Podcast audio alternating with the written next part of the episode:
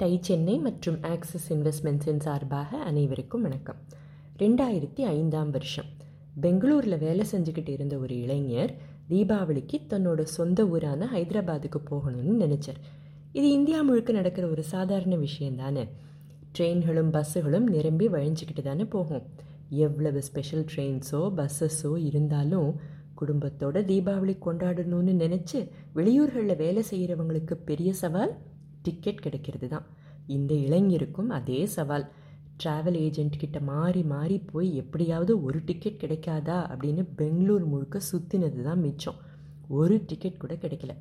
ஒரு பன்னாட்டு நிறுவனத்தில் பணி செஞ்சிட்டு இருந்த இவருக்கு ட்ராவல் ஏஜென்ட்ஸுக்கும் பஸ் ஆப்ரேட்டர்ஸுக்கும் இடையே ஒரு பெரிய கம்யூனிகேஷன் கேப் இருக்குங்கிறது அன்றைக்கி தெளிவாக புரிஞ்சுது. சீட் இருக்கா? விலை என்ன? அப்படின்னு பயணிக்கிறவங்களுக்கு தெரிய சுத்தமாக சான்ஸே இல்லை. டிக்கெட் வேணும்னா ட்ராவல் ஏஜென்ட்ஸ் கிட்ட தான் போய் கேட்கணும். அவங்களுக்கு ஃபோன் பண்ணிக்கிட்டே இருக்கணுங்கிற நிலை.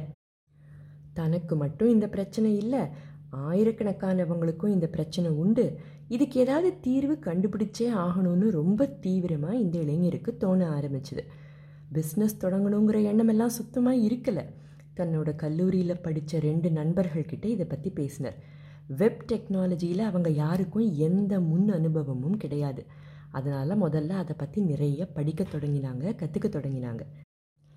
தங்களோட அனுபவத்தினால கற்றுக்கிட்டதை வச்சு காமன் சென்ஸ் உபயோகப்படுத்தி பார்ட் டைமாக ஏதாவது செய்யலான்னு நினச்சாங்க இந்த மூணு நண்பர்களும்.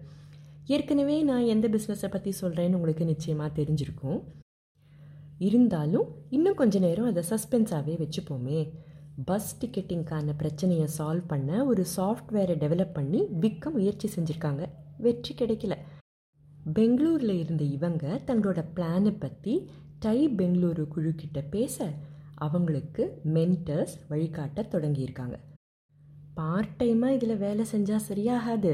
தங்களோட முழு நேரத்தையும் இதுக்கு கொடுத்தாதான் உருப்படியாக ஒரு தீர்வை கண்டுபிடிக்க முடியும்னு புரிஞ்சுக்கிட்டு நல்ல ஊதியத்தை கொடுத்துக்கிட்டு இருந்த அவங்க வேலையை விட்டுட்டு அதாவது தங்களோட கம்ஃபர்ட் ஜோனை விட்டுட்டு தங்களோட சொந்த நிறுவனத்தை இந்த மூணு பேரும் தொடங்கினாங்க.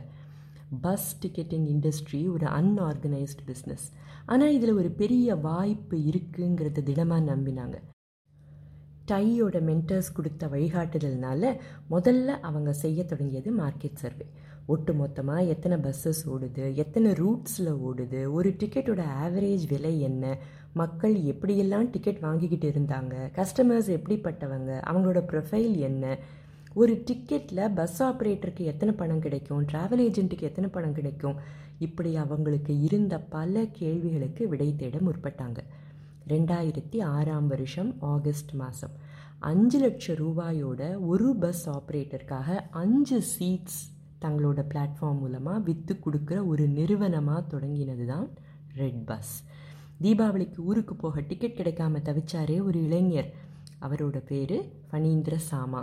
இவர் ரெட் பஸ்ஸோட ஃபவுண்டர் சிஇஓவாகவும் அவரோட நண்பர்களான சரண் பத்மராஜுவும் சுதாகர் பசுபனுரியும் நிறுவனத்தோட கோ ஃபவுண்டர்ஸாகவும் பொறுப்பெடுத்துக்கிட்டாங்க most innovative company most trusted brand fast growing company இப்படி பல அவார்டுகளை வாங்கிய ரெட் பஸ் குறுகிய காலத்தில் எப்படி இதை சாதித்தாங்க அவங்களுக்கு இருந்த ஆப்பர்ச்சுனிட்டிஸ் என்ன? சவால்கள் என்ன?